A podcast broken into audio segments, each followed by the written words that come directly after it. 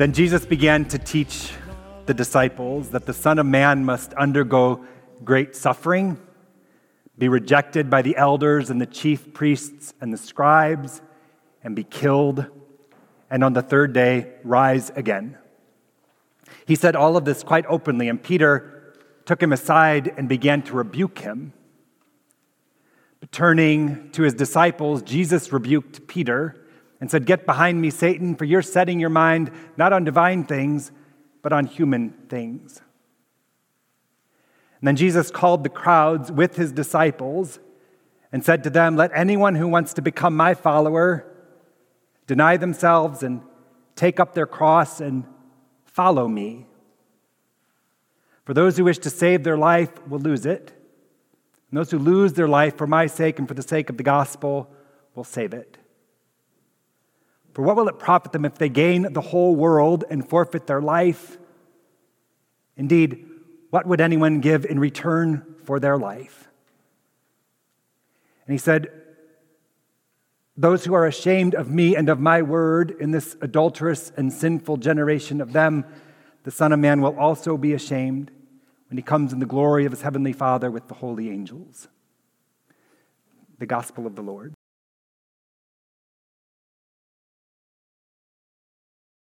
I've been pretty curious about and captivated a bit by the death of Alexei Navalny, the Russian activist, lawyer, political prisoner who dropped dead in captivity a week or so ago presumably murdered, right?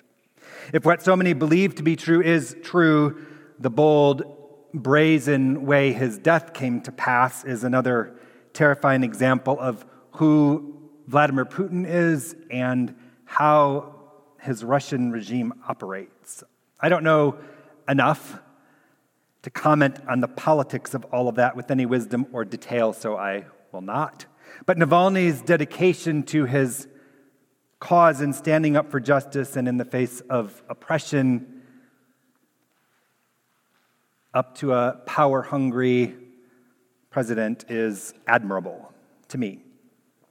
And I've read a few things from Navalny that indicate much of his work as an activist for justice and against corruption is rooted in his Christian faith. I've read that he was once quite a militant atheist, actually but that now he's a believer and that his faith has been the source of constant ridicule from many of his friends and his colleagues in the Russian Anti Corruption Foundation. His faith was also apparently a comfort and an encouragement for his life and for his work in the world. And in light of that kind of faith, it's meaningful to know that Navalny once said, The world is made up not only of good and evil but also of those who do nothing. And he also said the only thing necessary for the triumph of evil is for good people to do nothing, so don't be inactive. And it seems like Navalny's words and the life they inspired in him got him killed in the end. Which reminded me of something Martin Luther King Jr. said once. There are some things so eternally true that they are worth dying for. And if a man has not discovered something that he will die for, he isn't fit to live.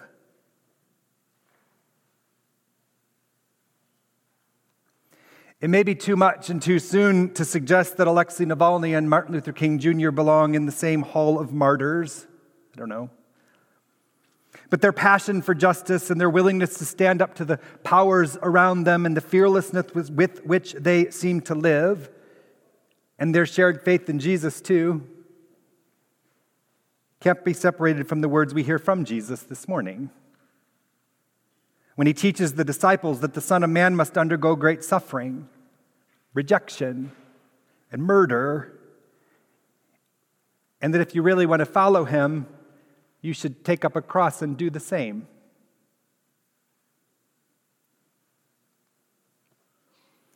I am no Alexei Navalny or Martin Luther King Jr., and I'm no Messiah either. But I did see the Indigo Girls in Dayton on Friday night. it's meant to sound like that Holiday Inn Express commercial, right? Where you go to Holiday Inn and you're smarter and better for it. I don't think it's true where Holiday Inn is concerned, but I do think it's true where the Indigo Girls are concerned. But I digress. One of their lyrics came to mind in light of this gospel and in light of King's words and in light of Navalny's death. The lyric is There must be a thousand things you would die for. I can hardly think of two. It's a love song, and it's about one person's awe and admiration for another. So it's not supposed to be about Jesus one bit, but it made me wonder about what Jesus is up to today. There must be a thousand things you would die for. I can hardly think of two. I think today's gospel means to make us wonder just what it is we might be willing to die for. See, Jesus has just come out to his disciples as the Messiah.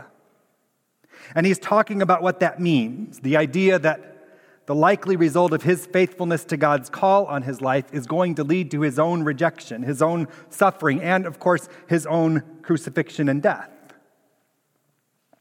He's not saying that you have to die to follow Jesus necessarily. He's just saying that if you're doing it right, if you want to become my followers, you better be ready for the struggle and for the suffering and for the death that could very well come along with that. And Jesus knew that people, especially comfortable, privileged, powerful people, would be suddenly unsettled and afraid and threatened and angry because of all that he was up to. He was about to upset the apple cart of the status quo in every way. The cross about to be foisted upon Jesus comes to him because he's about to come for the rich and for the powerful, and because he's about to raise his voice for the least and for the last, and for the outcast and for the outsider too. Jesus is healing people who should not be healed. Jesus is loving people who shouldn't be loved. He's welcoming people who some would just as soon keep out. He's forgiving sins believed to be utterly unforgivable. Jesus is about to pull no punches, give zero, you know what's, lay it all on the line and let the chips fall where they may. And the biggest chip to fall is Jesus himself. And he wants others to know that they're in for that if they really choose to follow him, if they mean it, and if they do it right. There must be a thousand things you would die for, Jesus. I can hardly think of two. And I wonder if that's what was going through Peter's mind when he tries to stop Jesus. When he tries to quiet him down after saying the quiet part out loud, I mean. Sometimes I think Peter was just worried people would leave the fold if they knew what the risks were. Sometimes I think Peter was just trying to protect Jesus from all that suffering. Sometimes I think Peter just can't believe that this is the kind of Messiah God would be one that suffers, one that gets crucified, one that gets himself killed and dies. What kind of God is that? But I also wonder if Peter doesn't want Jesus talking this way, promising so much struggle and sacrifice and death, saying the quiet part out loud because Peter wasn't up for all that himself.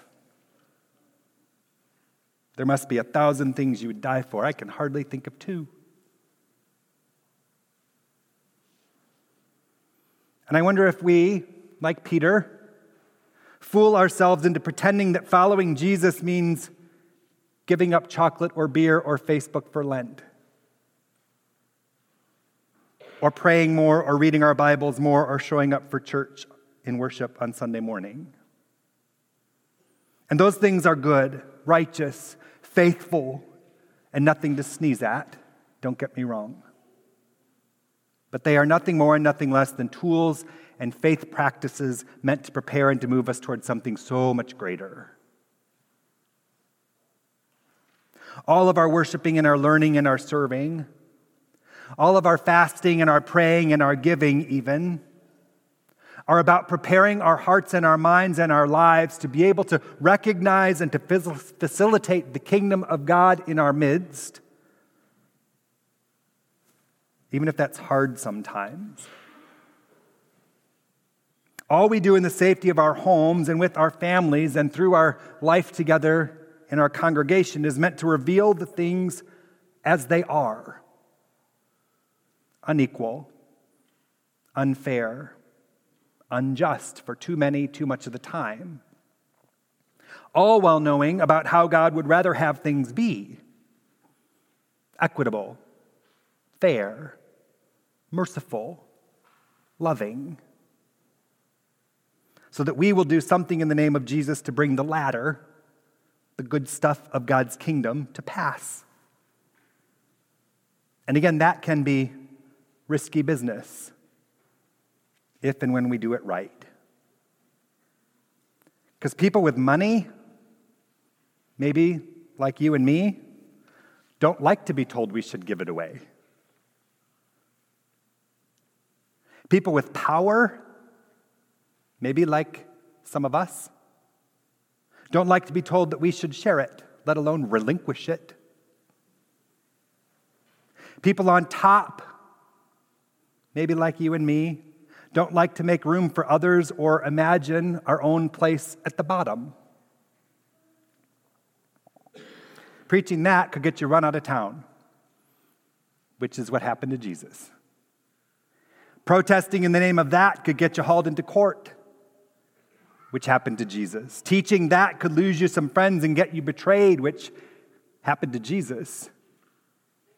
Embodying all of that could get you crucified, killed, and buried, all of which happened to Jesus just exactly like he promised that it would. There must be a thousand things you would die for. I can hardly think of two. And Jesus did. He died so that we might come close to giving more, to loving more, to sacrificing more, to suffering more, even for the sake of others and for the good of the cause of the kingdom. Because even when we fall short, as Jesus knew we would, and as God knows we do, the cross never gets the last word, remember? The Son of Man must undergo great suffering, yes. Be rejected, yes. Be killed? Yes. And on the third day, rise again? Yes. And on the third day, rise again. And that's where we find our hope to do what God calls us to do. Not many of us are as bold or as brave or as faithful as the likes of Alexei Navalny or Martin Luther King Jr. or Jesus either. We don't all have the courage or the calling or the love within us to sacrifice and suffer and die for the sake of bringing God's kingdom to pass on this side of heaven, no matter how badly the world needs it. So we look to this cross, even if we'd never climb up there ourselves. And we look for the empty tomb too, because we will find ourselves there one day. And we give thanks that even when we don't, God does. Even when we will not, God will. Even when we haven't, God already has. And so we keep following Jesus as nearly as closely, as faithfully as we're able, testing our own boundaries, pushing our own limits, risking our own comfort, safety, and security, maybe. To see, as Dr. King put it, the eternal truth of God's grace for which Jesus died and lives, so that we and the world around us will too. Amen.